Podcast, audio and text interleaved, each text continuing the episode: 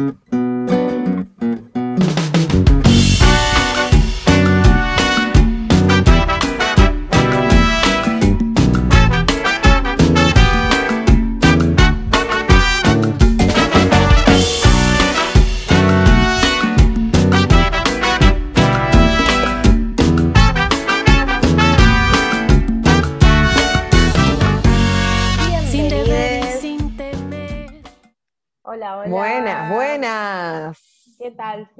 Hola amiga, ¿cómo estás? Bien, acá como. Bien, ¿vos? quien no quiere la cosa en el décimo episodio de Muros Rotos. Ya estamos. Tan tremendo, Hermoso. tremendo, Y hoy tremendo. tenemos aparte Eh, un invitado de lujo. Eh, la verdad que hoy es un lujazo. Eh, te dejo, amiga, presentalo. Es un lujazo, lo voy a presentar. Él es uno de los creadores de Privilegiados. Cuenta que amamos y somos fan, así que este podcast va a ser un poco cholulaje Seguimos este también. tiempo. Seguimos ese tiempo. Eh, Estábamos previo a que entrara, tipo, sorprendidas como, ¿quién? ¿Quién, quién va a ser hoy, no? Como esto de- del celulaje, hoy está acá, acá con nosotras, así que estamos felices. Bueno, seguí, amiga, dale. Felices, felices. Es uno de los creadores de Privilegiados. Realizador audiovisual y documentalista es Andrés Arvid. Bienvenido. ¡Bravo! Bravo. Bien. Gracias, Lu, gracias, Flor. Qué lindo, qué lindo Gracias que por estés tan acá. bellas palabras. Hermoso. Para nosotras es un, un honor estar aquí con, contigo porque nada, sabe- todo lo que te seguimos, seguimos la cuenta y todo lo que vienen haciendo desde privilegiados y nos encanta, así que nada, para seguir rompiendo los muros, eh, nos parecía hermoso que, que estés acá.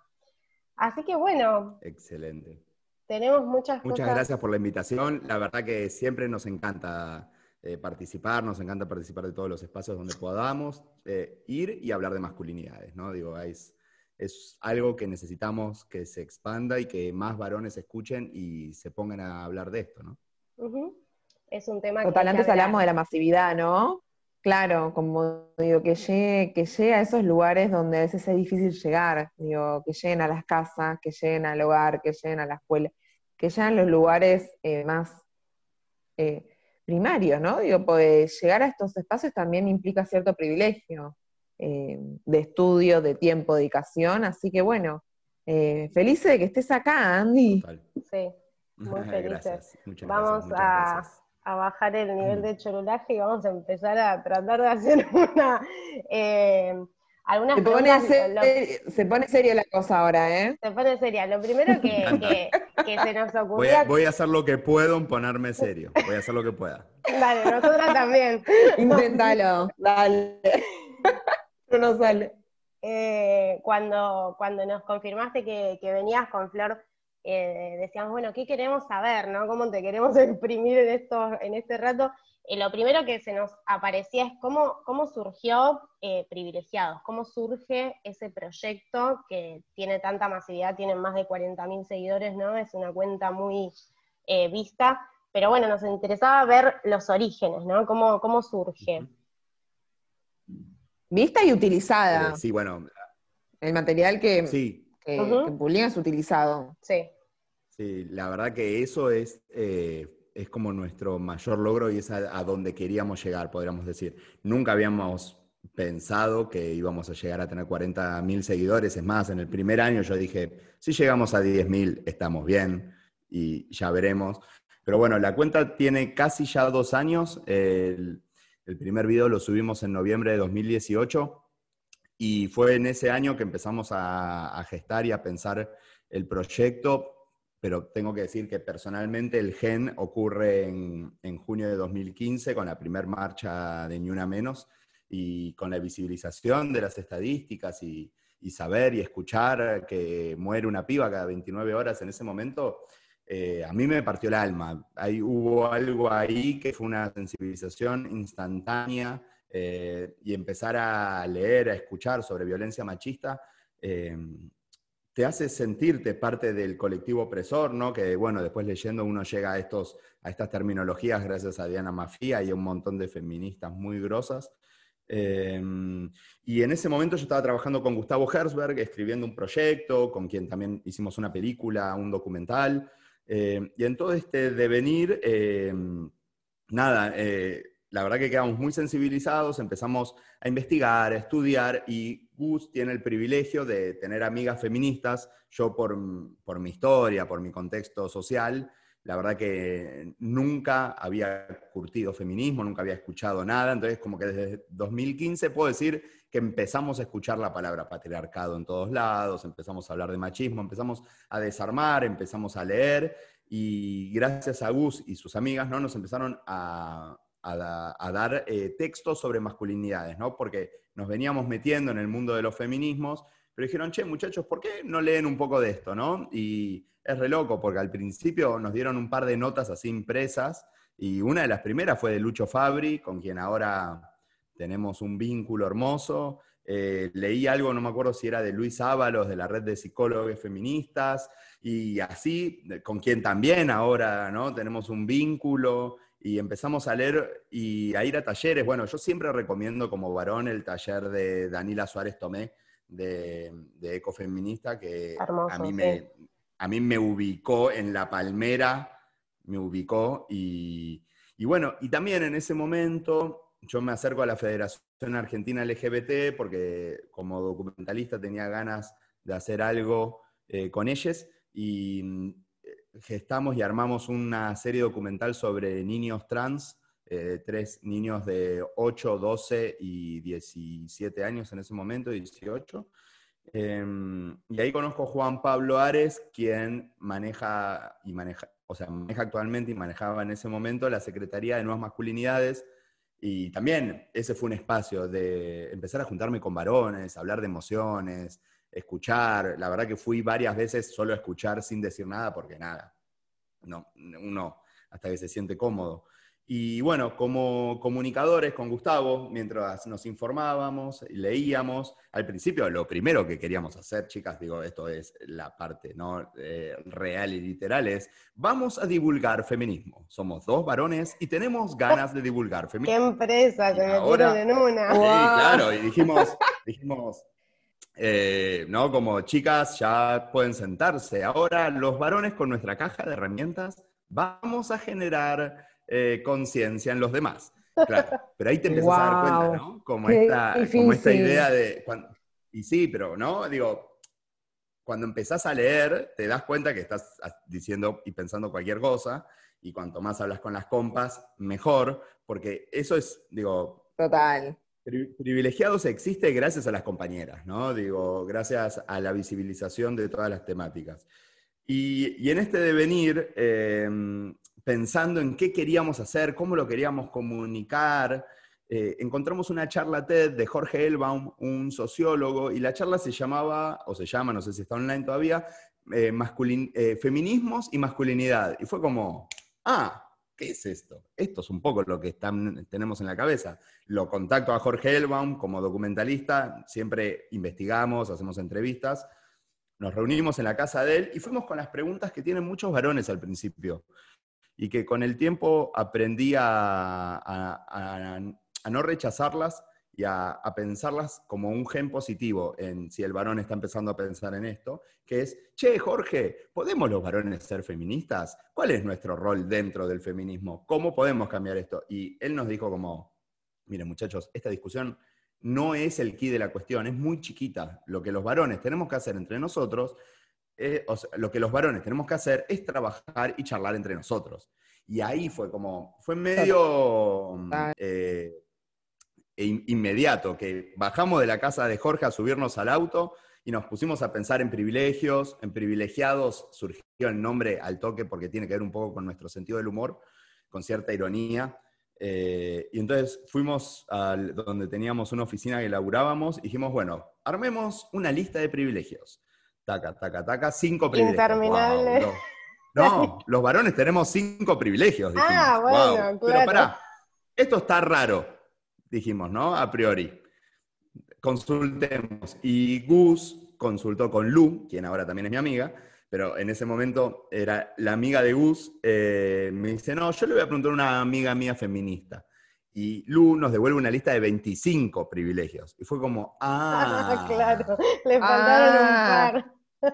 Claro. claro. Faltaba el lado ¿no? B de la es como cuestión. la parte. El, el- el lado de las personas que lo ven, ¿no? ¿Viste? El lado B de la gente que lo ve, porque los varones somos como peces en el agua, digo. Y que estamos mojados eso, y no claro. nos damos cuenta. Claro, y nosotros no nos damos cuenta que estamos mojados de machismo. Claro, claro. Bueno, un poco esto es la función de la mujer también, ¿no? Visibilizar aquellas cuestiones, ¿no? Cuando se produce ahí un choque. Digo, vas a consultar y quien consulta, digo, Lu, muestra, no te muestra cinco privilegios, 25, ¿no? Digo, digo, eh, Sí. ¿cuántas cosas Sí, sí. no se ve? Eh, total. Sí, no, y no la veíamos, y, y bueno, y ahí es cuando empezamos a entender cómo los espacios de decisión, los espacios creativos tienen que ser diversos. Porque si no, estamos hablándonos entre nosotros, ¿no? Esto a veces lo digo que había una, un- una tira cómica gringa en un diario que eran todos varones blancos vestidos de traje alrededor de una mesa larga y el señor que está en la punta dice, ¿cómo puede ser que no se nos ocurre ninguna idea nueva? Y sí, amigo, tan eh, somos todos varones Claro. heterosis, blancos, de clase media alta, El educados. clan. Claro, el bueno, clan. En- Privilegiados eh, tenemos un capítulo que la gente lo conoce como el capítulo de la cofradía, donde hablamos de esta cofradía masculina. Y, y era clave, ¿no? Bueno, involucrar la luz en esto. Y bueno, y también es, era, es un proyecto hecho entre amigues, eh, a pulmón. Entonces, la verdad, eh, a mí me, nos gustó mucho cuando Mariana Carvajal nos hizo una nota y nos pregunta quiénes éramos y dice, uh, qué lástima que sean más varones que mujeres.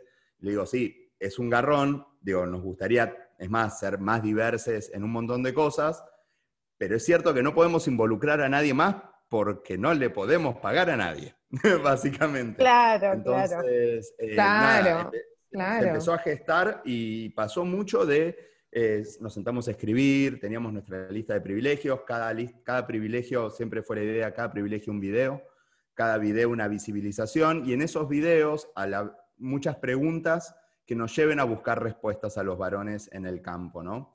Y dentro de ese trabajo sobre el contenido estuvo también el laburo de cómo comunicamos, cómo generamos la estrategia, cómo generamos los guiones.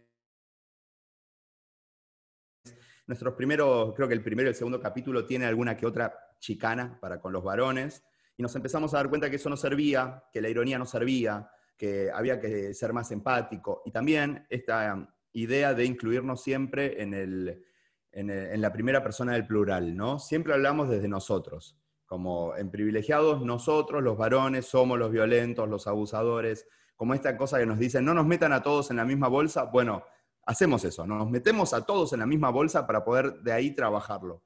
Porque si no, suena a que estamos señalando, suena a que estamos en un pedestal, suena a que ya la vimos, ¿no? Gustavo y Andrés estaban abajo de un árbol, les cayó una manzana en la cabeza y dijeron, ah, tenemos privilegios, tenemos que soltarlos. La verdad, se nos ocurrió a nosotros solos y no necesitamos a nadie más. No, bueno, está claro, ¿no? Digo, está claro que necesitamos a las compañeras y necesitamos a más varones para charlar, debatir, cuestionarnos.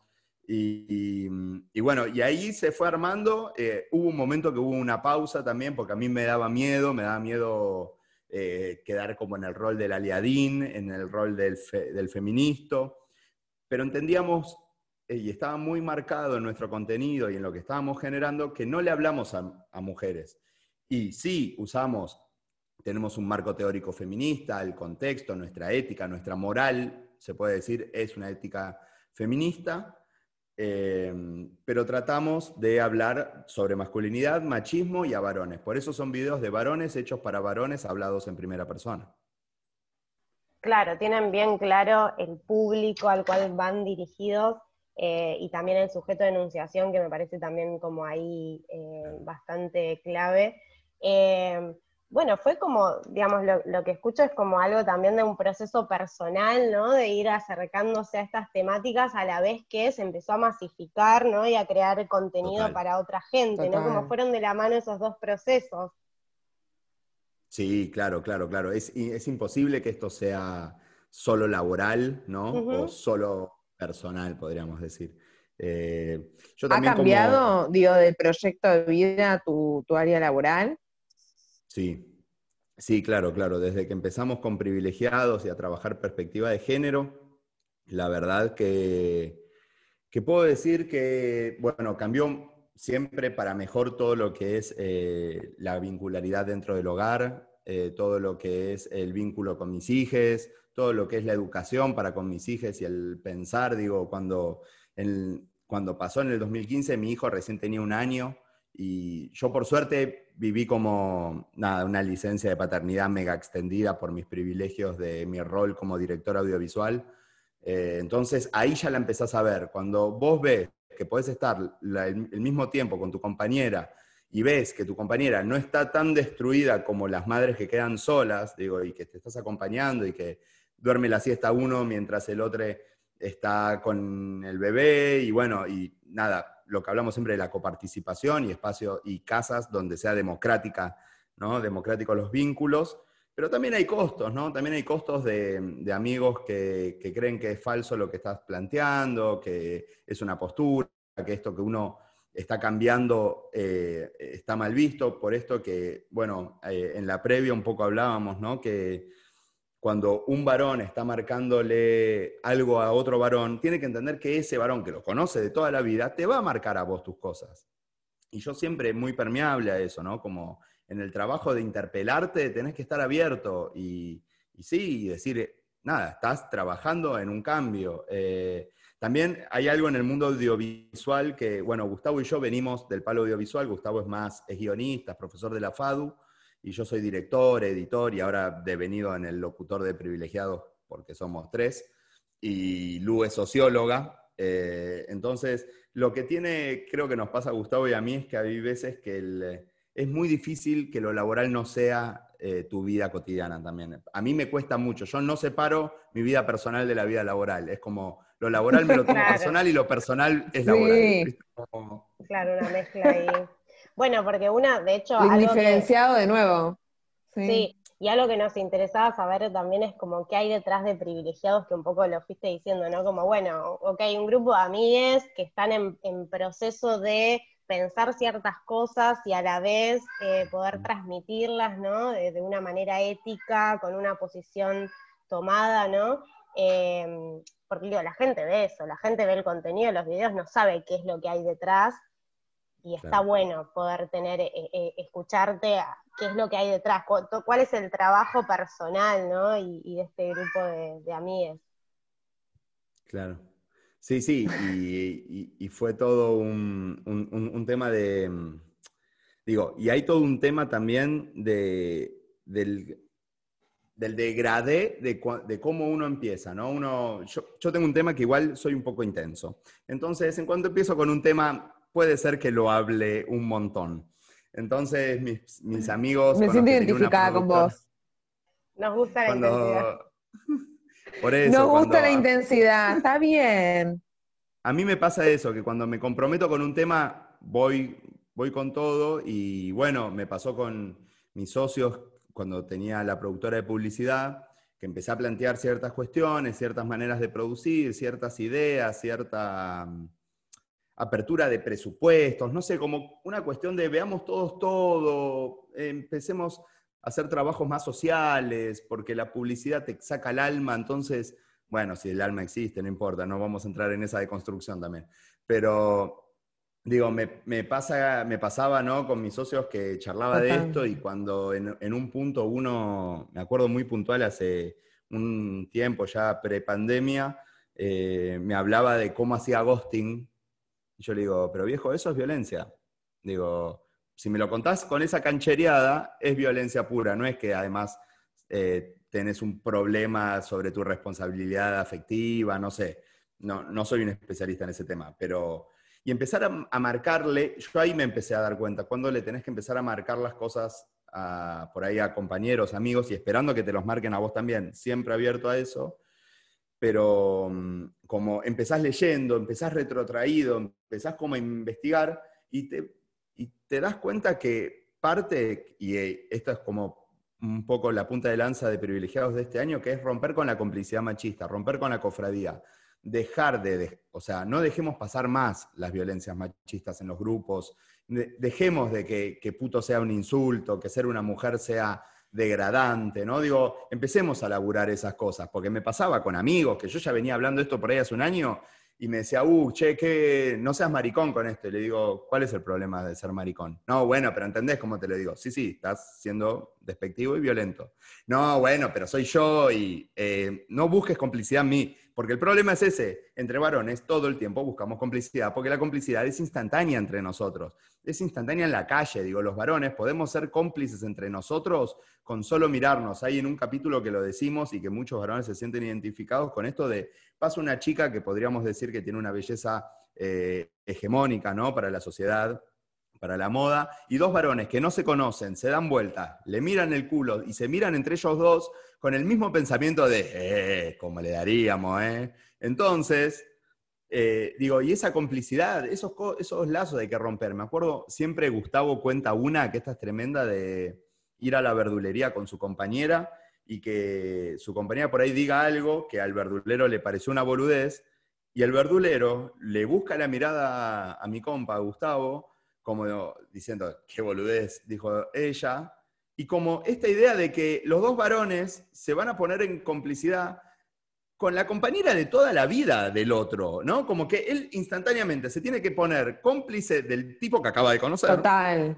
¿no? Total, total, total. son Bullying, es un bullying. Sí, claro. No, sí, pero también digo, con, con el- la, la búsqueda ahí de la, de la complicidad, porque son varones, entonces manejan un código en común y algo que van a entender en detrimento de la persona que tiene un vínculo, ¿no? Como está con la compañía de toda la vida, ¿no? Como bueno. Y se em, creen por sobre horrible, ese vínculo. Horrible. Claro, por sobre ese vínculo. Sí, claro, Total. Digo, claro. si esto lo verías con, un- con un ojo zoom, de un macro, macro, macro, y lo analizarí- analizarías puro, digo, sacando todo el tipo de complejidad, de emocionalidad que se pueda poner en juego ahí, es horrible, ¿no? Como un comentario, una mirada potente, mirada potente, se cruza, conexión, en contra de un objetivo en común, ¿no? Digo, eh, bueno, esto hablamos del inmenso que es toda esta temática, de lo que lleva hasta replantear el sistema en sí, ¿no? Eh, y más la publicidad, digo, lo que vos dedicás también es, es la publicidad, ¿no? El modo en que se ve, qué mensaje se transmite. Eh, es muy específico, como es un laburazo. Sí, a mí me copaba eh, retomar algo de esto que nombrás de la complicidad machista, que es algo que, que, digo, es como muy interesante poder ver que esa com- complicidad es lo que hace que se sigan perpetuando las violencias, ¿no? Como eh, me parece que es muy interesante que ustedes brindan también el contenido de identificar de qué hablamos cuando hablamos de complicidad y cómo intentar romper con algo de eso, ¿no? Porque si no nos quedamos como en, la- en las palabras, bueno, sí, la complicidad machista, bueno, ¿qué es? ¿Cómo, lo, ¿Cómo la combato? ¿Qué hago cuando recibo, no sé, estoy en un grupo de WhatsApp y manda un amigo del barrio un video de una mina en bol- Digo, como empezar a, a disputar esos pequeños espacios cotidianos que, de, de poder, que es ahí, ¿no? Donde está la, la clave un poco, ¿no? Claro, justo de lo que marcás, además lo, tratamos en un video, ¿no? El video sobre los grupos de WhatsApp, donde tratamos de dar herramientas para, eh, eh, para hacer frente, ¿no? A las diferentes situaciones en esos grupos de varones.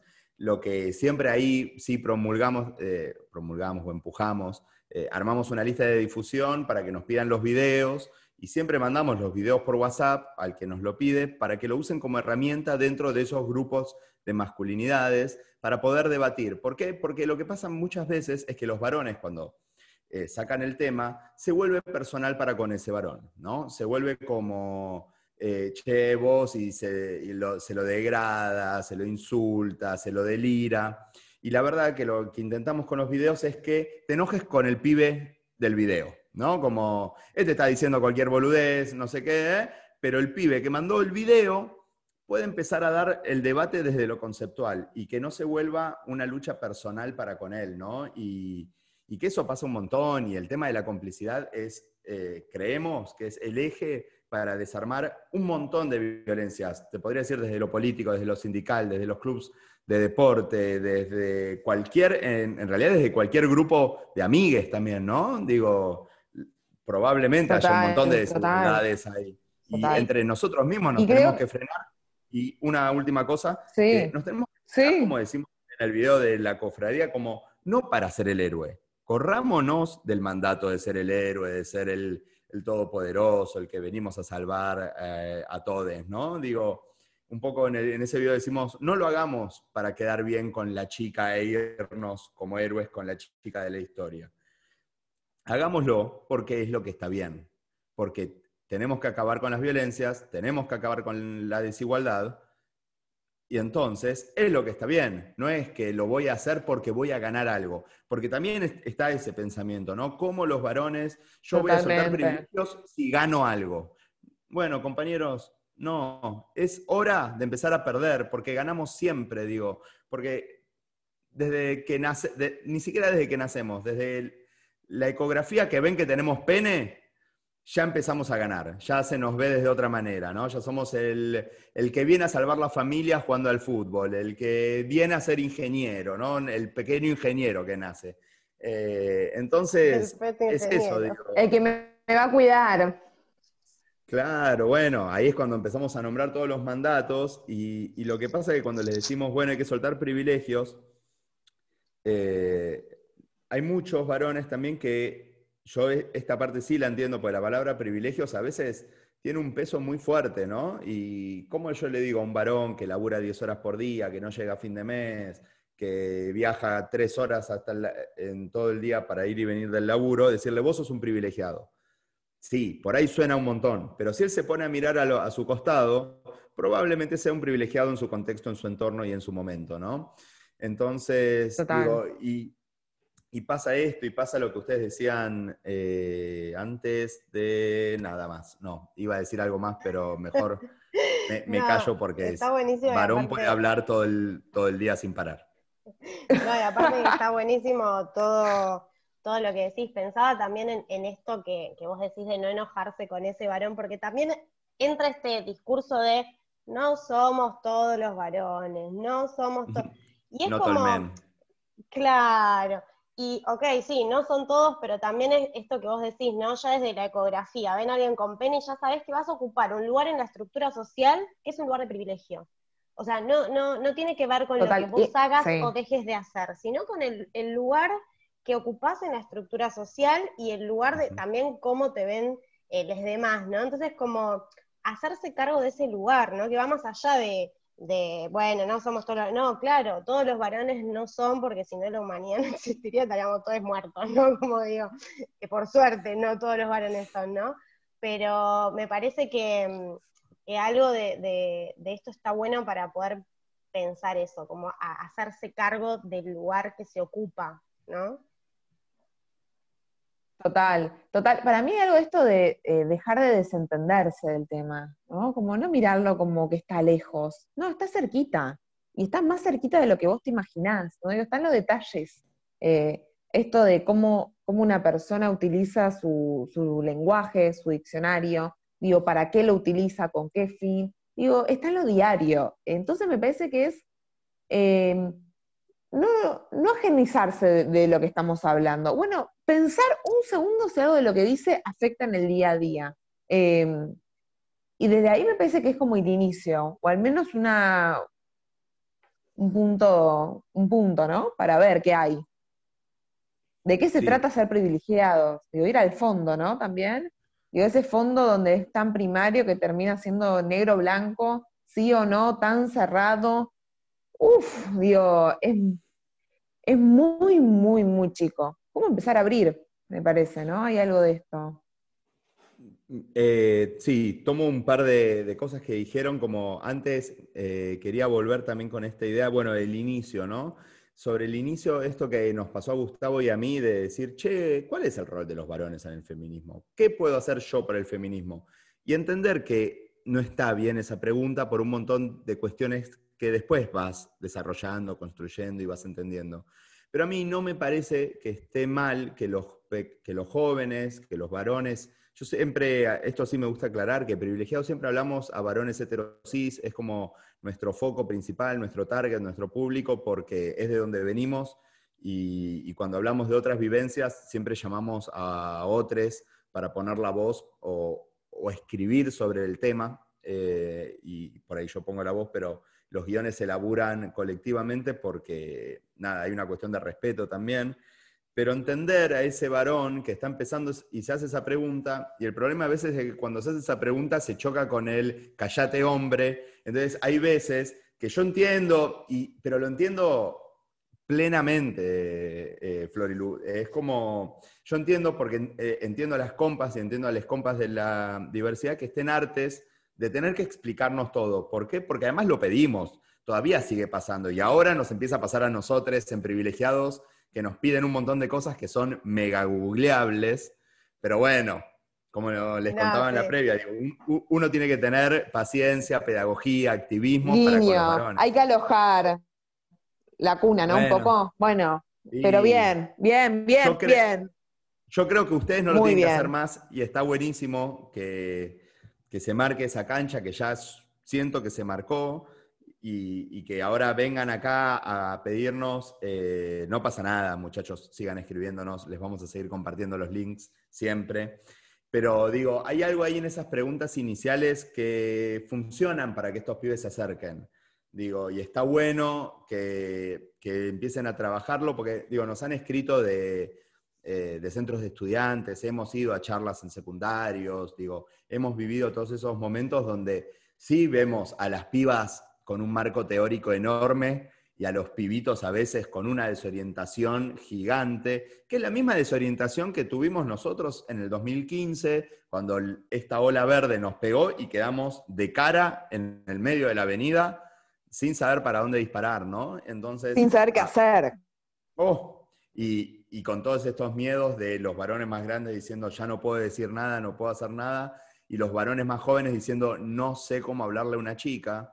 ¿no? Pero entender que, es bueno, difícil incomodarse, ¿no? Y claro, digo, pero está bueno pues estamos empezando a problematizarlo. Y esto que decís de la incomodidad es clave porque em, lo que a veces pensamos de privilegiados es que nosotros empatizamos, y primero digo nosotros por los dos varones de privilegiados, digo empatizamos con estos varones porque somos nosotros hace cinco minutos de existencia, digo. No es que somos unos genios, unos iluminados, estamos desde un pedestal bajando conocimiento. Por eso tratamos siempre de incluirnos y también a veces, digo, por eso yo traigo mis vivencias, porque es importante hablar entre nosotros de lo que nos pasó y, hablar de, lo que nos pasa. Y la incomodidad que decís, Flor, es clave porque me, me, pasa en algunos grupos, ¿no? Como, uh, qué incómodo te dice uno y están todos tensos. A mí me pasa lo mismo. Cuando vas al grupo de varones y estás hablando de abusos cometidos y esas situaciones, quedamos todos como tensos, nos, nos sudan las manos, pero sin incomodidad no hay transformación. Digo, esto es así. Si yo me junto con mis amigos a hablar de masculinidad, a hablar de teoría feminista, a hablar de lo que sea, y estoy como teorizando desde mi mesa, fumándome un puchito, mirando el horizonte, y no me estoy incomodando, ahí no hay transformación, ahí no hay nada. Ahí estamos sosteniendo un status quo con un poco más de información, con un poco más de marco teórico. Es más, a veces es un marco teórico que sirve para, como a veces hablamos, ¿no? de construir eh, estos varones que parecen estar en cierto trabajo, ¿no? De, como dice Lucho Fabri, este devenir feminista, pero que por ahí es utilizado como una herramienta de seducción. Eh, y, y me parece clave cuando hablamos de estas incomodidades lo que decían de, los detalles, ¿no?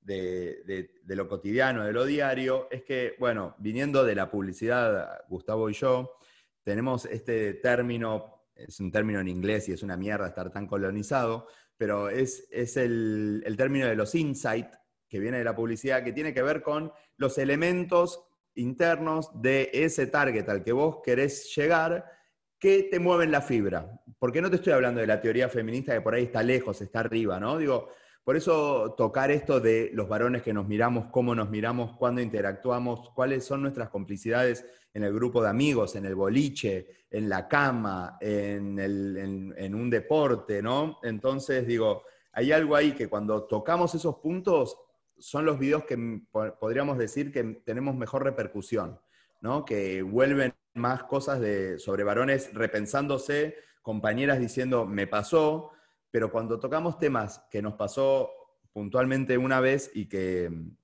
nada, lo aprendimos y tratamos de no repetirlo nunca más, que es que en el capítulo sobre la brecha salarial, sobre la desigualdad del trabajo, sentimos que hablamos mucho sobre la teoría, ¿no? Y sobre todos los datos de la brecha de género, pero no estamos tocando ningún insight masculino, ¿no? Le estamos diciendo, che, a tu compañera del escritorio de enfrente seguro la están cagando, seguro.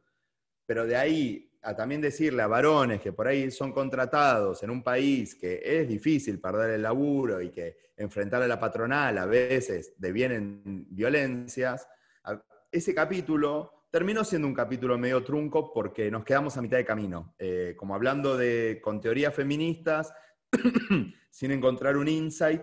Y, y, bueno, por suerte después seguimos, lo seguimos trabajando y, y nada, todos nuestros guiones tienen por lo general mucho trabajo, tienen dos, tres semanas de escritura, después se edita una semana más o menos y, tiene todo un laburo cada, cada video. Después hay algunos otros que, no sé, se nos ocurre algo, se escribe en el día, a los dos días yo ya lo tengo todo animado y editado y nada, la verdad que me encantaría decir, tenemos un método, pero no van deviniendo privilegiados, me, encanta porque Total. es eso hacer en el camino, ¿no?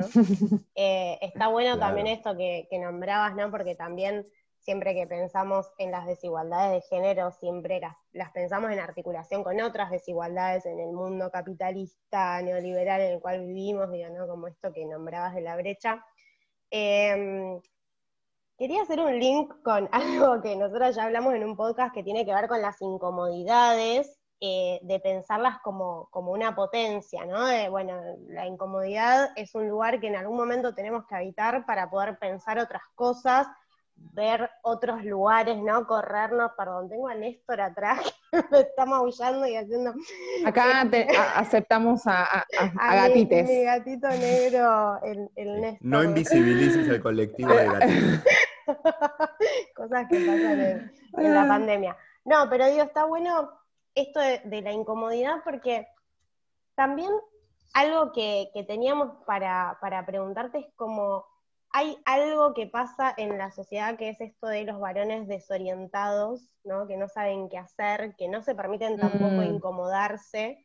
Em, y yo no sé si ustedes eh, eh, en, privilegiados son conscientes de lo que generan, pero a mí me da la sensación de que yo uso esto en, las clases, también veo cómo mis amigas replican sus videos y demás, me parece como que están produciendo un contenido que puede empezar a dar alguna cierta respuesta a esa desorientación, como un, como un norte, ¿no? Como pensando en un norte para no quedarse en esa en ese limbo de, bueno, estamos desorientados y con eso nos no sabemos hacer, entonces no hacemos nada, ¿no? como algo de, eso. Total. Em, y, es, y es mucha la repercusión. Ustedes saben de eso, tienen, eh, pueden ver todo lo que, lo que generan en, el público, es algo que, lo piensan. Eh, bueno, em, sí, el tema de la repercusión es algo que no nos deja de sorprender. Digo, cuando, bueno, vos me contabas, Luke, que usás los videos, eh, es, ese además fue como nuestro principal objetivo en algún punto cuando empezó a ocurrir. La idea era generar contenido y siempre lo lo abocamos o lo apuntamos al mundo, a, la educación. La verdad que nos interesa la pedagogía, somos activistas desde ese lado y desde el minuto uno, siempre a todos los que nos escribieron para utilizar nuestros videos en clases, eh, siempre fue dado, digo, alguna vez alguien nos preguntó si eh, cobrábamos por los videos y nos parece un montón eso, entonces es como no, nuestro contenido es público, es gratuito y es para la educación. Y fue un poco uno de nuestros nortes, pero empezó a ocurrir y cuando empezó a ocurrir me, nos sobrepasa. Digo, me preguntás si tenemos en claro, no, no tenemos nada en claro de bien, eh, ¿no? Hasta dónde estamos llegando. Digo, el otro día hablaba con un compa de una agrupación que se llama Masculinidades Sentipensantes, que es de Colombia, y él eh, está terminando la carrera de sociología y me contaba que en los grupos de masculinidades usan privilegiados.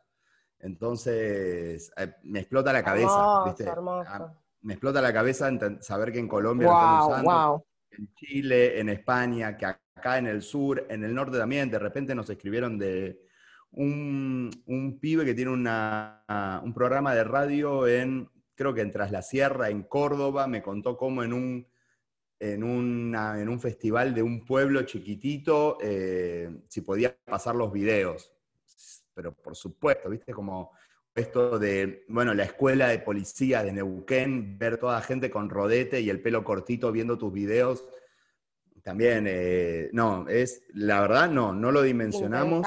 Pero lo que sí empezamos a gestionar eh, con esta idea de la educación que nos parece importantísimo es, eh, bueno, quedamos seleccionados para un mecenazgo. Un me- mecenazgo es, es un plan del gobierno de la ciudad para poder generar, nada, cuestiones culturales o a veces tienen que ver con situaciones edilicias, bueno, un montón de cosas para generar una web con algunos de nuestros videos y que cada uno de esos videos tenga un material, eh, un PDF para hacer talleres, entonces, y que sea un material gratuito para que la gente pueda usar el video con un material pedagógico y descargarlo gratuitamente. Ese es como uno de nuestros deseos que tenemos ganas de hacer.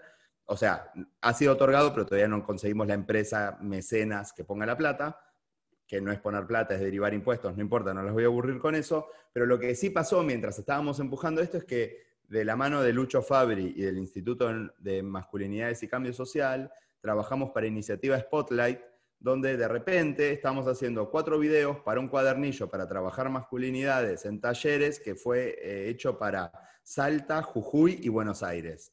Entonces, eso ya fue un Guau, montón. nosotros. Sí, Sí. sí, Llegar sí, a- sí.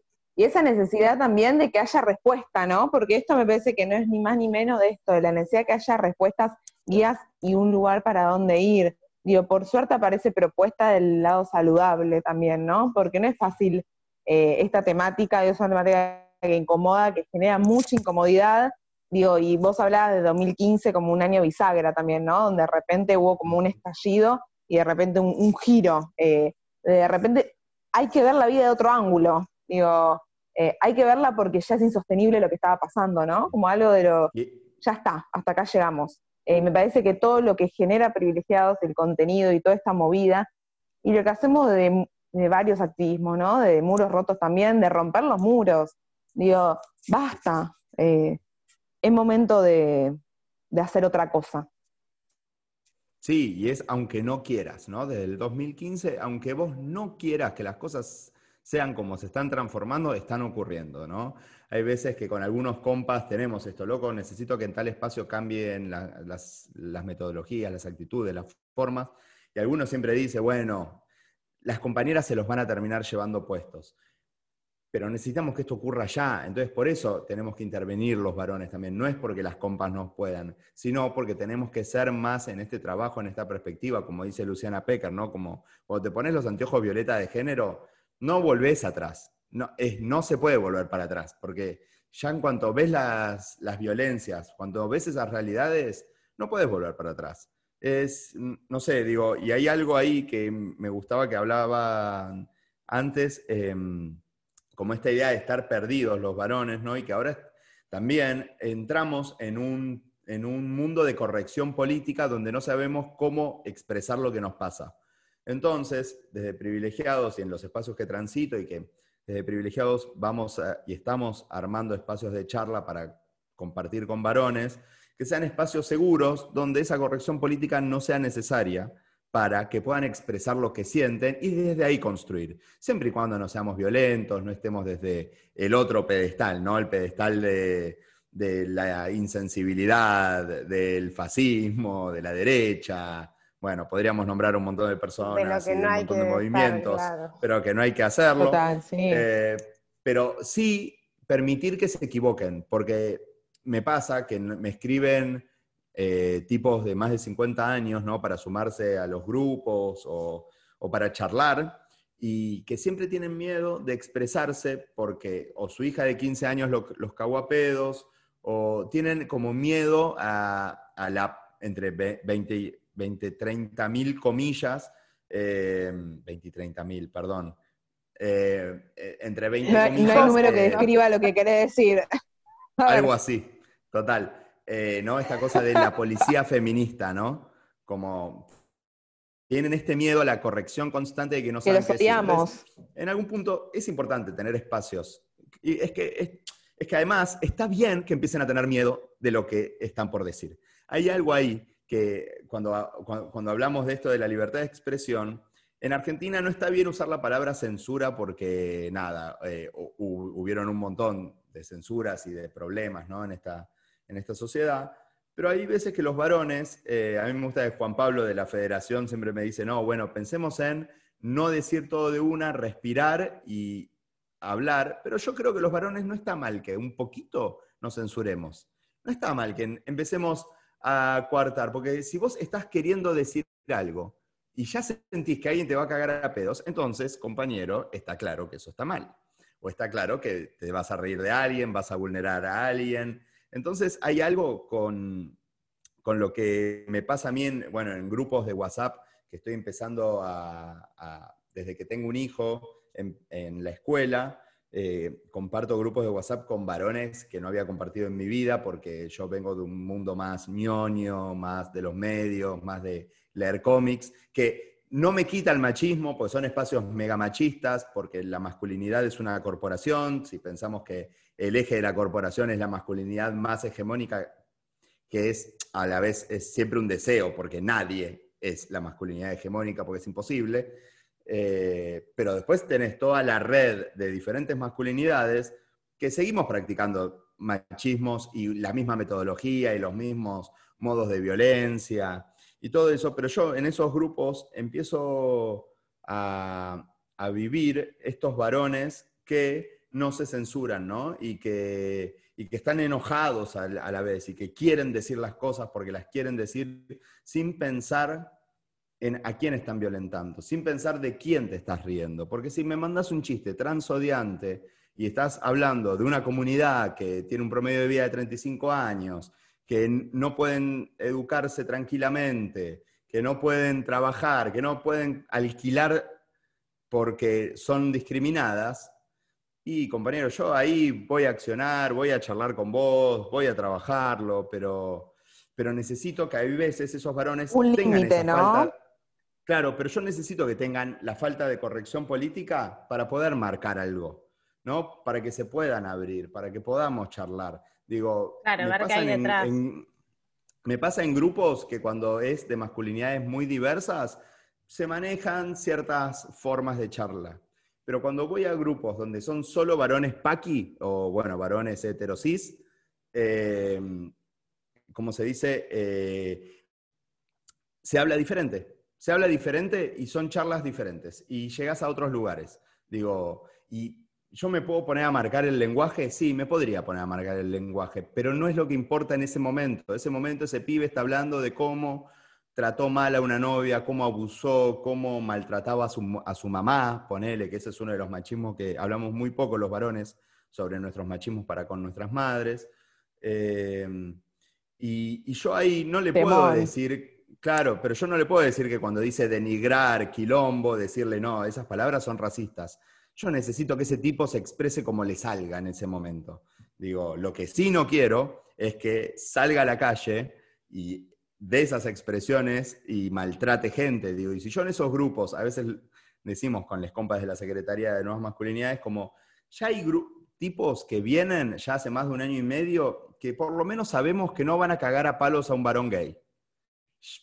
No sé, es un, es un inicio. parece re poco, ¿eh? A veces parece que nos, estamos, nos estamos mm. poniendo contentos con re poco pero es un poco, es lo que vemos que sí se está transformando. Sí vemos tipos que venían renojados. Es una esperanza. Y, bueno, eso, ¿no? Y es como tipos renojados que te dan esperanza, que hablan de sus emociones, hablan de sus sentimientos, se ponen a llorar agradeciendo el espacio de charla. Y bueno, ahí empezás a ver, que es lo que vos decías, Flor, empiezan a haber respuestas. Las respuestas es hablar entre nosotros, es empezar a frenarnos, es darnos cuenta de nuestros abusos, de nuestras violencias y cuando te, empezás a dar cuenta, lo vas a empezar a modificar. Digo, ya está, ya estás en ese camino. Digo, quiero creer, espero, deseo y, es algo, Sí, totalmente. Me parece que algo de esto que es eh, que va más allá de ser hombre o mujer, que también esto sucede en otro tipo de, lazos. Digo, no, no. Pero me parece que hay algo sobre todo en relación a, lo que hablas, esta importancia de empezar a armar red, digo, y empezar a abrirse conteniéndose pero con cierto respeto y límite de lo que ya no, de lo que ya no se permite, ¿no? Como digo, de ya un extremo donde se pasa, em, como decíamos algo, es tan simple, a veces nos cuesta tanto expresar algo que es tan simple lo, lo que te trata el feminismo justamente, digo, y la masculinidad también, ¿no? Un modo, digo, seguir diciendo que hay privilegios, es también dando lugar a algo de que sigue habiendo una diferencia, de que sigue teniendo una diferencia, ¿por qué? Digo, por ser varón, digo, por haber nacido, eh, por haber nacido con, un pene, ¿no? Como digo, ¿hacia dónde lo llevamos? Digo, porque la diferencia es, biológica si no vamos a lo más, eh, digo, ahí nos tendremos que ir a una diferenciación mucho más cerrada. Eh, eso a mí a veces me... Que, igualmente cuando lo, pensamos, digamos, es la lectura de esa, de esa materialidad del cuerpo, ¿no? Como, bueno, ¿por qué las personas con pene tienen ese lugar en lo social, ¿no? Pero me parecía como que estaba piola lo, lo que decías también de, de cómo los varones empiezan a preguntar por lo que van a decir, que es algo que las mujeres siempre tenemos que hacer en el espacio público. Estamos muy acostumbradas a ver cuándo hablamos, en qué momento, qué vamos a decir, ¿no? Como algo de no tener la, lógica incorporada del mundo público de autorizar nuestra palabra, y me parece como algo de, mm, de esas incomodidades que sentimos las mujeres en, esos espacios, como bueno, democratizar, lo, escuché el otro día, no me acuerdo de quién, pero algo de democratizar las incomodidades, ¿no? Que también, bueno, hay que pensar lo que se va a decir. No se puede decir todo, no se puede decir todo de la misma manera, digo, ¿no? Empezar a replantearse ese lugar de enunciación, que es algo que los varones no están acostumbrados a hacer, y es algo que ahora es como, también digo esta, esta frase que vos decías, ¿no? Callate varón. Bueno, viene a manifestar un poco de eso, ¿no? Que obviamente nosotras pensamos no se termina en el callate varón, porque si no, digo, genera algo como medio raro, pero es como, ¿por qué te dicen callate varón? ¿Cómo lo estás diciendo? ¿Qué estás diciendo? ¿A quién le estás hablando? ¿De qué manera? Como empezar a, pensar esas cuestiones me parece que, es un buen momento, ¿no? Para poder hacerlo. Buen momento, sobre todo también eh, en contexto de pandemia. Digo, vuelvo a traer el contexto de pandemia porque es un momento donde de repente se han visto, donde parecía un privilegio el ir a trabajar o ser proveedor o traer dinero al hogar, de repente queda muy visibilizado esta cuestión de, ah, no era un privilegio al final irme de mi casa y desentenderme de las niñas eh, porque conlleva toda una tarea doméstica invisibilizada?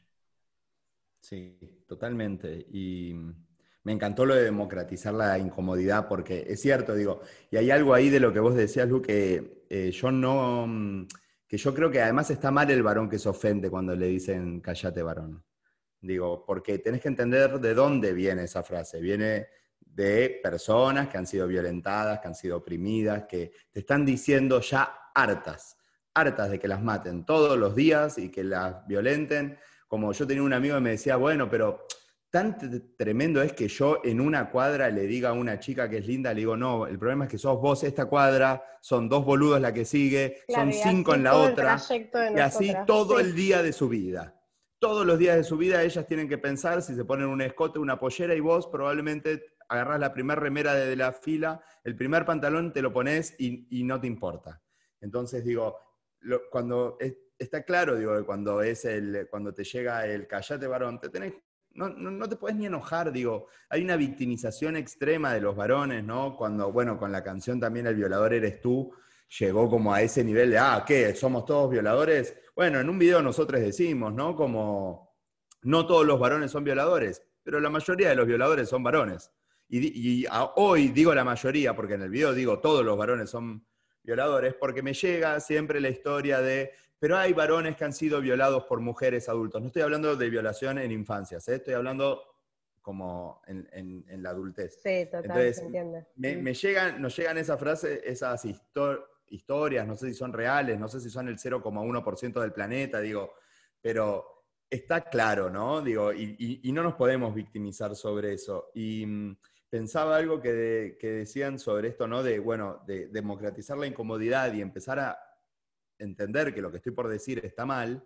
A mí me pasa, como en estos grupos de varones en los que yo le marco a un tipo algo, se lo marco dos, se lo marco tres, se lo marco cinco. Yo te lo marco todas las veces que tenga que marcarlo. A veces te las dejo pasar porque tampoco tengo ganas, como bien decías Lu también en algún momento, de voy a elegir mis, mis batallas, ¿no? No voy, a, no voy a estar todo el día debatiendo con este tipo ahí porque también entiendo que un poco, cuando, entiendo cuando me buscan y entiendo, y, y cuando me buscan no voy porque, porque la veo muy lejos el anzuelo.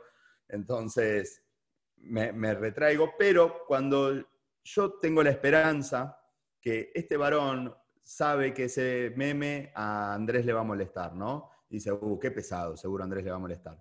Le llega por, en otro grupo donde yo no estoy un chiste que por ahí se ríe una vez. La segunda dice, uh, esto seguro el pesado de Andrés me diría que está mal.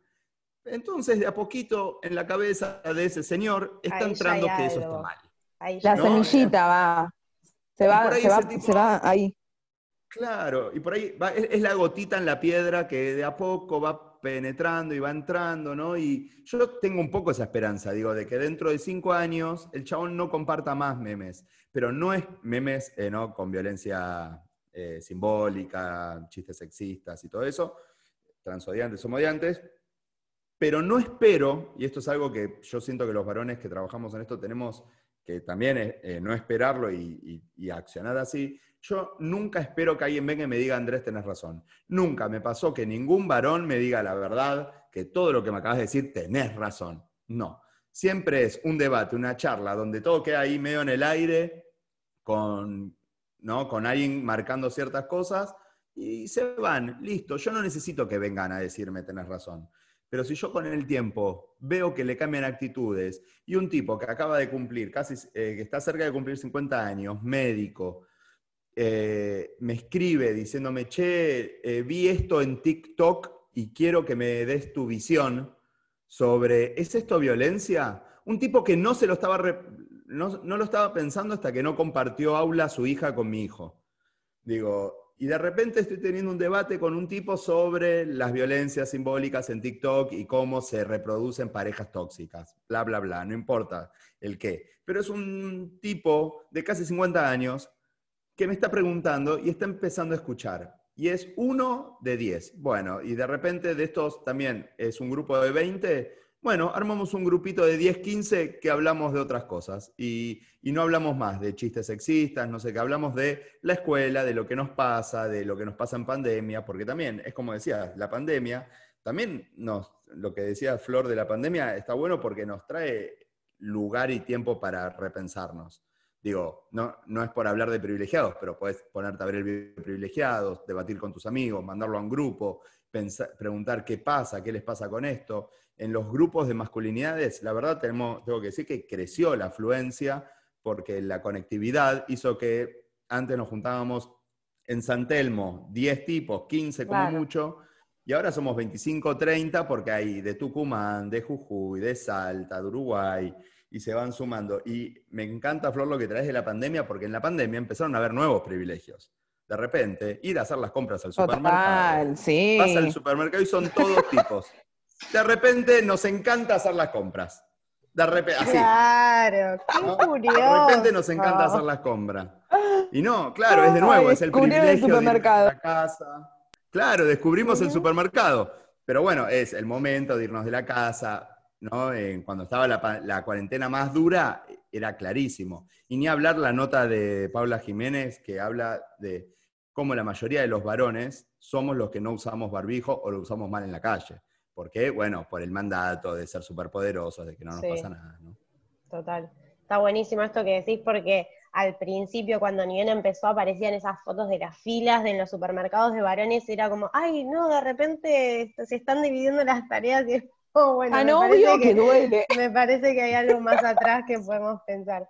Eh, bueno, Andy, nada, nos encanta escucharte. Creo que un poco para ir cerrando este, este encuentro, eh, queríamos un poco saber qué es lo que, lo- porque vemos que ustedes hacen interacción con el público y hacen en- encuestas y preguntas en las historias de, de- Mm. de Instagram, ¿no? Como, ¿qué es lo que, los que les devuelve la gente, la- las mujeres, los varones que, que los siguen?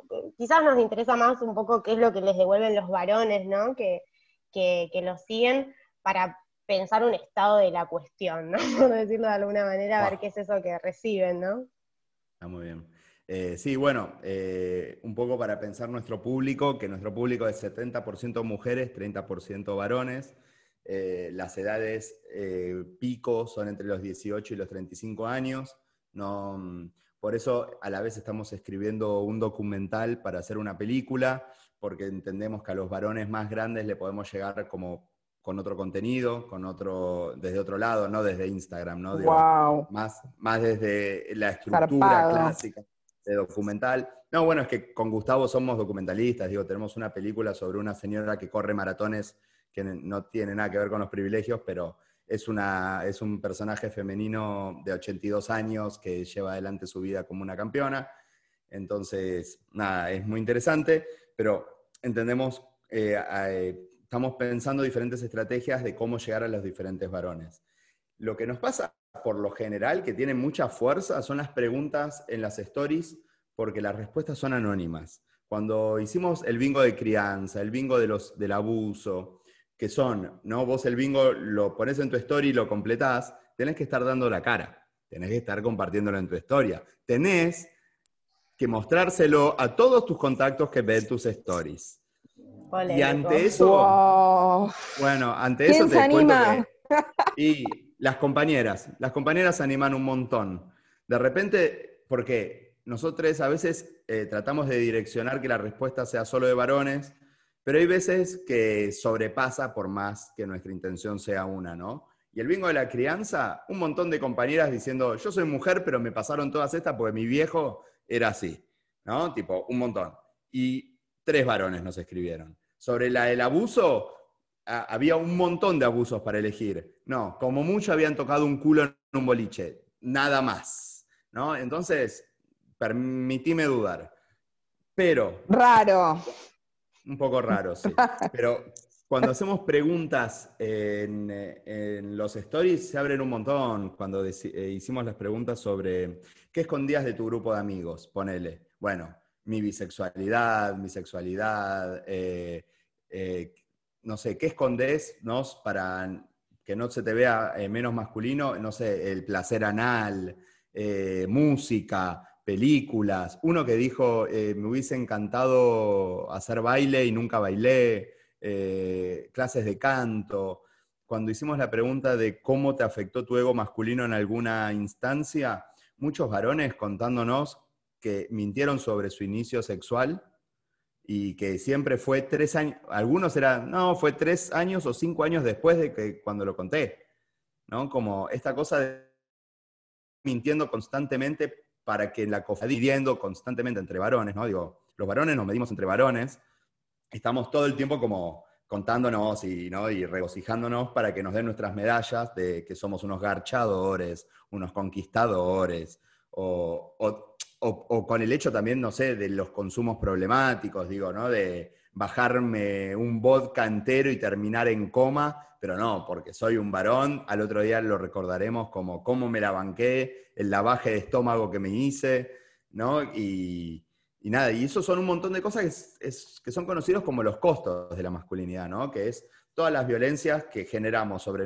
nosotros mismos, escondiendo nuestra identidad, escondiendo lo que nos gusta hacer. Yo a veces en algunos grupos a veces contaba, ¿no? Como a mí me encantaban las Spice Girls, me encantaban, me divertía, y a la vez alguna me gustaba, porque nada, soy paqui y heterosexual, pero Claro. digo, pe- pero me gustaba tipo la canción, pero no lo pude decir nunca. ¿Por qué? Porque al mismo tiempo escuchaba Dividido, Sublime, Metallica, ¿no? Como construís toda tu... Ma- iban- tu- A violentar. Claro, To- totalmente, totalmente, digo. Y, y te, y, y nos violentamos además y nos ofe- Digo, y yo me pongo a pensar, y a veces es tan pavo de lo que nos estamos escondiendo entre nosotros, que lo que escondemos entre nosotros es una estupidez, haber mentido sobre mi primer beso, ¿no? Haber mentido sobre alguna que otra práctica. Lo único que generó fue una incomodidad ahí adentro, y además lo que tenemos que pensar también que esto es lo que más me pegó, porque cuando hacemos todas estas preguntas, a veces nos vuelven preguntas de las eh, respuestas de mujeres, de las compañeras, que te dejan de cara, ¿no? Porque me pasó que con esto del ego masculino podemos marcar un montón de, de costos que nos hicieron daño, que nos molestaron, que, no sé, que generaron eh, que yo no haya tenido una erección, muchas respuestas así, eh, me generó como una angustia, y después un montón de compañeras diciendo, che, bueno, nosotras no tenemos que ser los psicólogos de nadie, digo, chicos, salgamos del falocentrismo y si- sigamos para adelante, o, eh, bueno, me enojé mucho, dice uno, cuando mi novia me dijo que no quería tener relaciones, entonces me enojé y le hice toda una escena de teatro. Es un montón que ese varón nos lo cuente, se abra, se haga cargo de que, que te fue un identifique tóxico, como, claro. identifique, claro, que se dé cuenta de su toxicidad, ¿no? De, de toda esta parte que son esos micromachismos coercitivos diferentes que algunos son violentos per se y otros son desde una violencia psicológica. eh, y lo que pasó con eso es que, uh, che, qué mal los varones. Pero después nos llegaron eh, mensajes de chicas, ¿no? Que a la noche esos varones las penetraron dormidas y ahí nos empezaron a llegar un montón de esas historias. Y en base a compartir una, nos llegaron muchas historias de abusos, de diferentes abusos, y a mí se me ponía, digo, uno puede pensar que ocurren y decís, a la primera historia decís, uy, qué, qué increíble, uy, qué increíble, pero a la décima historia ya no es increíble. Ya está claro, ¿no? Los hijos sanos del patriarcado, total. todas estas violencias. Y lo que me pasa con eso es que yo puedo hablar de los costos de la masculinidad, pero los costos de la masculinidad generan unos costos enormes a las personas que no son varones heterosis, podríamos decir, ¿no? Digo, todos esos costos que nosotros sentimos que nos generan, que son dañinos, sí. Para el resto es mil veces más, porque esa frustración que nos generó ese costo, nosotros desplegamos violencia en base a esa frustración para con las mujeres, para con las personas de la diversidad, para con los niños, las niñas. Y, es, y, digo, y ahí es donde se empieza a generar un montón de violencia. Esto lo marca mucho mejor que yo Rita Segato, ¿no? que cuando uno no puede empezar a, a llenar los casilleros de los mandatos y de la masculinidad, se empieza a frustrar. Y esa frustración se transforma en violencia, porque los varones a la vez no somos los reyes de manejar nuestras emociones, y, ¿no? Y ni mucho menos, digo, so- solemos tener un montón de, de problemas con eso, no vamos al psicólogo, Accionar. Nada, en las claro, en las estadísticas de suicidio somos los que más nos suicidamos, eh, nos matamos mucho entre nosotros, nos agarramos a piñas en la calle sin sentido. Por eso hay también números como que varones entre 15 y 25 años son los que más mueren en la vía pública por estas acciones violentas, ¿no? Eh, pero, de nuevo, a mí me pasa que sí, veo todas esas violencias en los varones, pero después veo cómo esas violencias de los varones para nosotros mismos permean en el resto y se me hiela la sangre porque son acciones que probablemente ese otro varón no se le acuerde toda la vida, pero esa chica se acuerda toda la vida que ese tipo la abusó en la cama y por ahí no puede tener relaciones sexuales de la misma manera abierta, relajada y tranquila como la venía teniendo. Total, fuertísimo, pero sí, hay Totalmente. un autor que, Mm. que estudia masculinidades, que es Beno de Kaiser, que habla del varón como factor de riesgo para sí y para otros, ¿no? Y creo que también va, en esa línea de cómo eh, los costos de sostener los privilegios implica eh, eh, un, bueno, todo esto que vemos, ¿no? Los índices de morbo y mortalidad de los varones adolescentes, altísimos y todo lo que querramos, pero también cuáles son esas violencias hacia otros que seguimos perpetuando hasta que en algún momento algo nos empezamos a cuestionar y creo que privilegiados nos da esa oportunidad, les da a los varones esa oportunidad. Así que Total. nada, te agradecemos. Hay algo de esto de... Ah, sí, Sí, digo, te agradecemos y me parece que hay algo de esto de que, de que termina siendo aplastante, ¿no? Porque siempre hablamos de temáticas donde termina siendo como aplastante esto eh, de lo heteronormativo. Digo, más que nunca, digo, sigamos generando y activando todo este tipo de actividades también, ¿no? De grabar un podcast, de hacer un video, digo, seguir generando en Armando Red para que llegue información del orden de lo saludable y de lo, de lo que pueda transformar, ¿no? Digo, empecemos a incomodarnos y a transformarnos. Sí. de lo Gracias, humano. Andy. De lo humano. Genio cómo- total. Cómo, cómo ser seres humanos en, en el mundo, ¿no? Volvamos, Gracias. sí. Gracias por, por tu tiempo, por lo que hacen con privilegiados. eh, y nada, sigamos en este camino, que es el camino del, del bien. Sí, Del creo. bien. Creo, sí, sí, la, la- la verdad, viste que yo no sé, viste, qué es del bien, qué es del mal. Hay algo como, a mí me gusta que Gaby Borrelli dice, nadie es del bien, porque seguro nos mandamos cagadas, tenemos siempre, ¿no? Como algo así, pero me quedo con lo que decía Flor de, de incomodar, incomodar para transformar. Y, y desde ahí, digo, y, empecemos a transformar, empecemos a transformar en el accionar, en el hacer, en el generar contenido. Mover contenido es importante, digo, y que se mueva por todos lados y que sea el mensaje que se reproduzca de manera multimedia, transmedia, como sea, pero charlémoslo, ¿no? Eh, es importantísimo lo que hacen y, y me encanta, así que excelente. Muchas gracias por el invite. Gracias. Gracias a placerazo, placerazo. Gracias a- los oyentes que están ahí, eh, a toda esa gente que escucha, que, que- que también reproduce, que es parte y son digo, protagonistas de que, de que esto tenga resonancia y ma- masividad, ¿no? Digo, masividad en tanto y en cuanto de poder tener una conciencia. eh, Sí, una conciencia un poco más saludable. No sabemos, nadie está limpio del todo, ¿no? Pero, pero al menos algo, algo más vivible. Lo que sea que signifique eso. Y a todos los varones que nos están escuchando, incomódense, vean privilegiados, Aprovechen, aprovechen. aprovechen. Y bueno, Flor, nos vemos la próxima, en el próximo episodio. No sabemos de qué va a ser, pero seguro algo piola como hoy tendremos. Nos vamos bailando, nos vamos terminando este lindo viernes. Abrazo. Abrazo a todos. Y dime según tú dónde están mis cámaras de gas. Tu ducha letal sorpresa después de un año de labor forzada.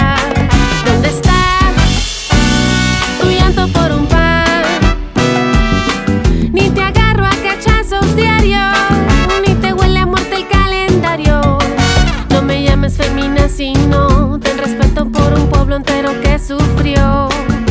Y él me contestó.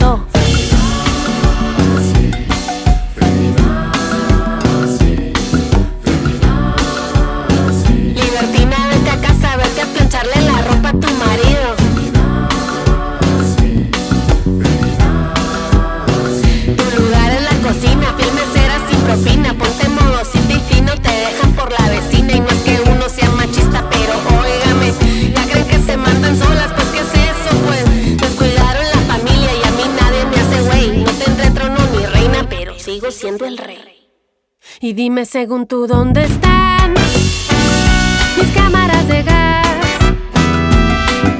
tu ducha letal sorpresa.